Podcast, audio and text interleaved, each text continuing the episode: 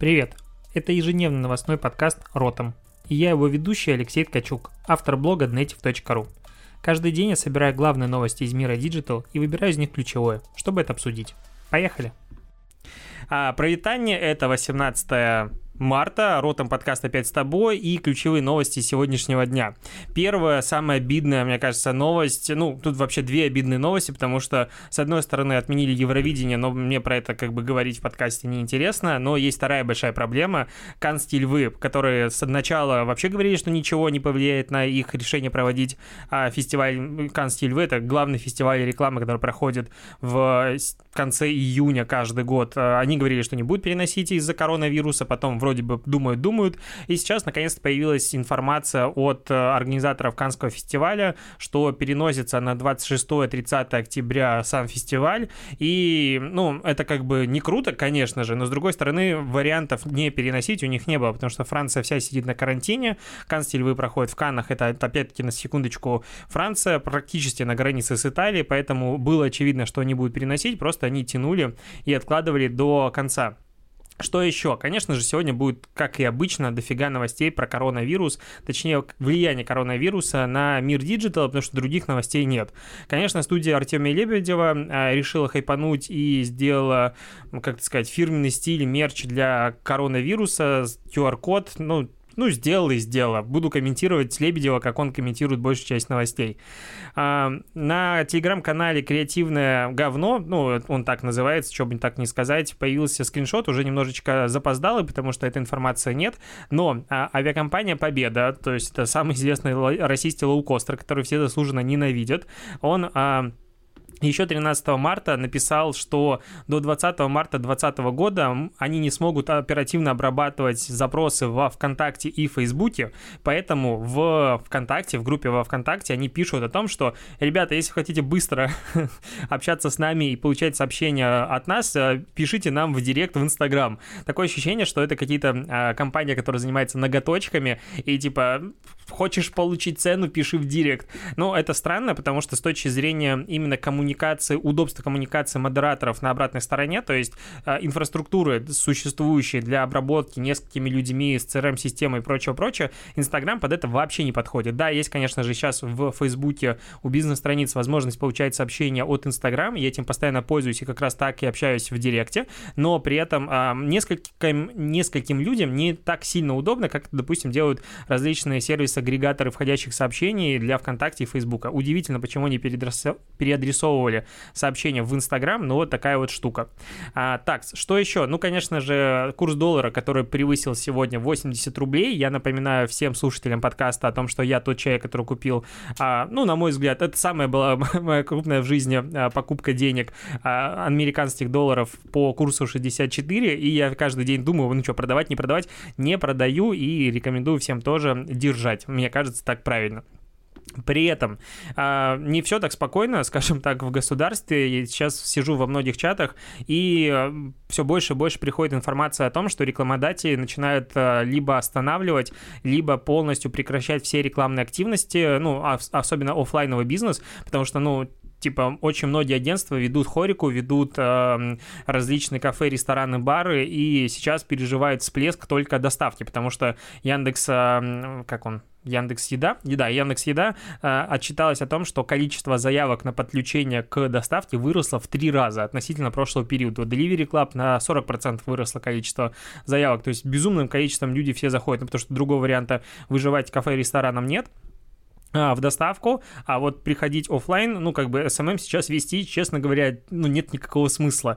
И некоторые агентства даже уже а, предлагают, ну, не то что рассрочку, а чуть ли не бесплатное какое-то ведение или холд а, клиентам. Другие клиенты просто крупно останавливают полностью все рекламные активности, потому что курс а, вылетает просто куда-то в космос, непонятно, что будет дальше, непонятно, будет ли карантин, сколько он продлится, и сейчас рекламная отрасль также будет переживать очень-очень грустные времена, очень а, ну, то есть я подкаста и два назад э, тебе рассказывал про то, что э, рекламная отрасль и ну, рекламные бюджеты в России выросли относительно прошлого года, что digital, именно реклама в интернете выросла на 20%, то, возможно, вот эта вот ситуация этот месяц, возможно, больше, там, 2-3 месяца, это будет вообще ужасная катастрофа, а откинут нас на год, возможно, на два назад с точки зрения объемов бюджетов и с точки зрения, в принципе, всего, всей движухи, потому что Кроме, допустим, а, рекламных бюджетов, есть же еще условные конференции, про которые я тоже несколько раз говорил.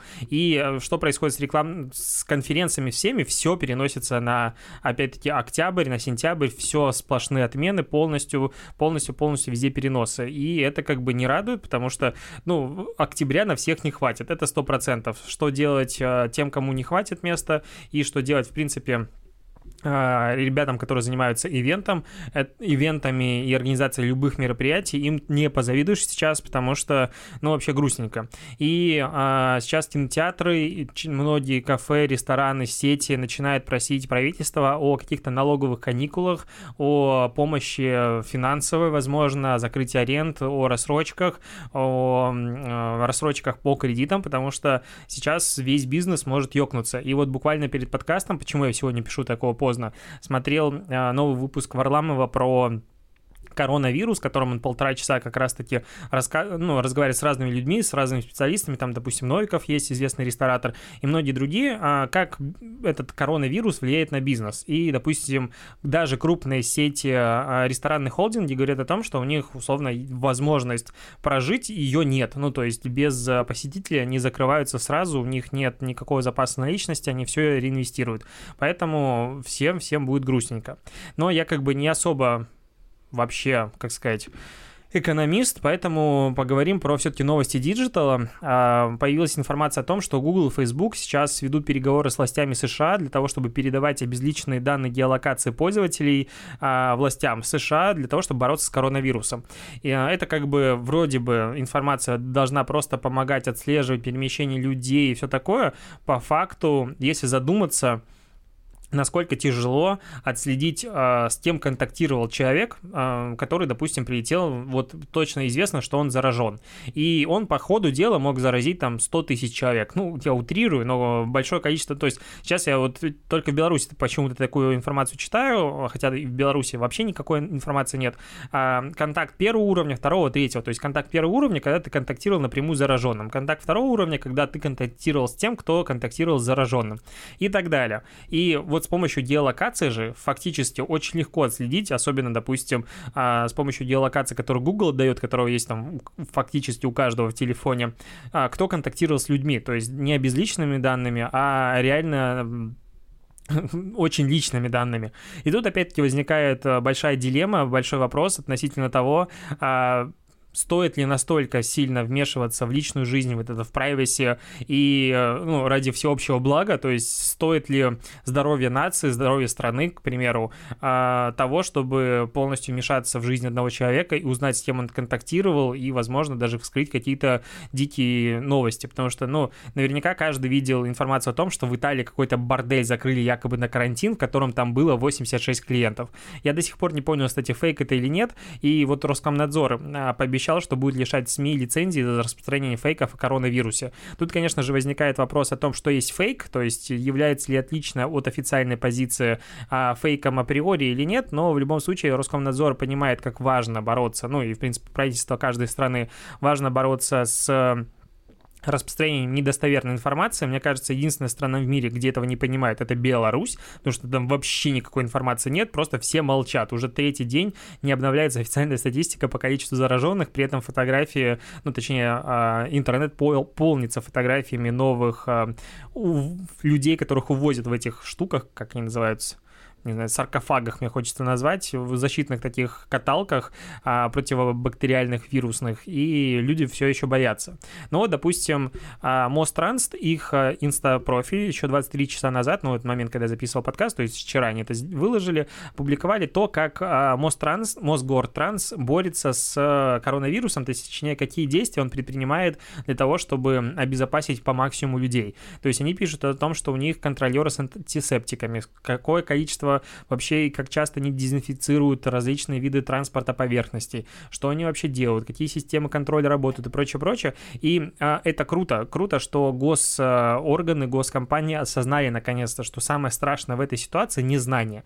То есть... А, по сути, недостоверная информация распространяется только из-за того, что нет доверия официальной позиции власти. Ну, вот в данном случае, если говорить про реальное распространение. И чем более открытая в данном случае освещается вся информация, чем больше люди говорят об этой проблеме, чем больше они говорят о том, что они делают для решения этой проблемы, тем больше, на мой взгляд, опять-таки, а, доверия к этой информации, доверия к власти и меньше паника. Потому что, ну, немножечко охреневаешь, когда, типа, приходишь в магазин, а там нет того, чего ты хотел бы увидеть. Хотя я с таким не сталкивался, сталкивался только с тем, что доставки из магазинов сейчас стали намного дольше, и минимальные заказы, конечно же, выросли в 3-4-5 раз.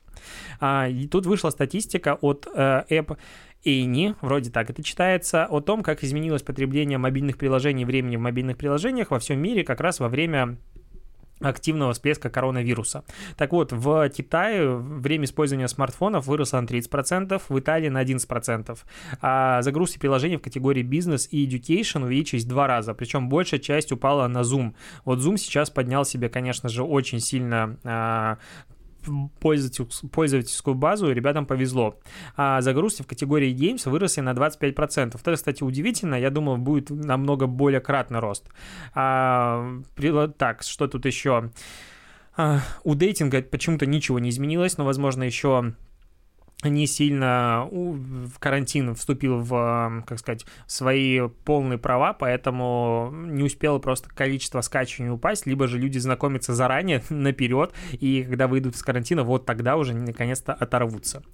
А, такс, такс, так, такс, э, мой любимый затуп во время подкаста, в рамках которого я ищу, какие новости я сегодня еще не дочитал.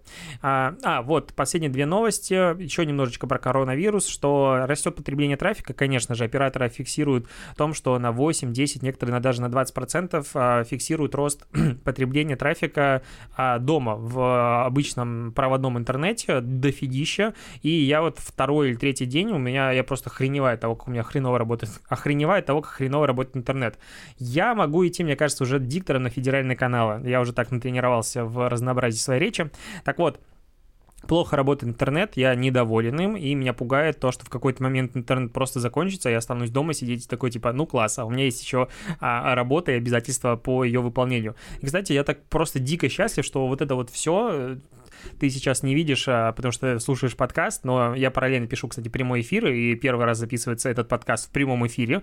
А, так вот, я дико рад, что оборудовал себе офис на балконе, потому что мне есть где работать. Если бы мне приходилось работать в обычных домашних обстановке, это было бы, конечно, дичь. А здесь я бы хотя, хотя бы выхожу в другое помещение, и от этого психологически проще.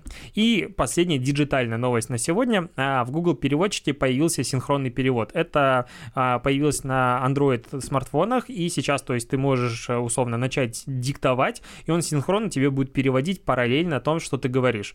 А это просто на мой взгляд, это будущее. Это как раз текст, причем так как-то тихо об этом заявляется, как будто, ну, как новая кнопочка появилась, ну и плевать. Вот формата освещения новости, как в Инстаграм появился новый фильтр, примерно такие же по, по уровню. Но при этом есть ощущение, что профессия переводчиков, я давно про это как бы себя внутренне а, пытаюсь успокоить, почему я не пытаюсь учить повторно английский язык, что она отмирает, ну, то есть больше зачем она нужна, если и а, Skype, ну, вместе с Microsoft работает над этой технологией, и Google постоянно работает над улучшением синхронизации перевода, над повышением его качества. И, в принципе, я сейчас заметил, что, ну, в принципе, я английский понимаю. Ну, вот как все говорят, я не могу говорить, но в целом у меня очень хорошее понимание английского языка, я могу читать в нем статьи, могу читать даже книги, если чуть-чуть, а, под, как сказать, повторить свои знания, условно, посидеть немножко со словарем, потому что я его подзабыл. Но при этом, когда я захожу на американские сайты, английские сайты, какие-то э, информацию читаю, я часто для просто ускорения потребления информации беру, перевожу Google Translate всю страницу, максимально быстро считываю всю инфу. Если мне надо что-то уточнить прям дико в переводе, я, конечно же, переключаюсь на оригинал, потому что Google может врать, но глобально а, уровень качества перевода Гугла, он просто невероятно. Он учитывает и времена, и падежи, и все-все-все учитывает. Я просто вспоминаю время, когда я еще а, ходил к репетитору по английскому, это был год так 2005, ну, то есть мне было лет 15, да, я такой старый, и мне как-то репетитор дал задание по английскому языку, в рамках которого мне надо было перевести какой-то текст. Ну, я думаю, такой, ну, я же прогрессивный чувак, у меня был промпт на компе, я туда э, набрал текст или даже отсканировал, распознал, но это было очень геморройно. Я его перевел и пришел такой молодец на занятие с этим переводом, даже его не читая.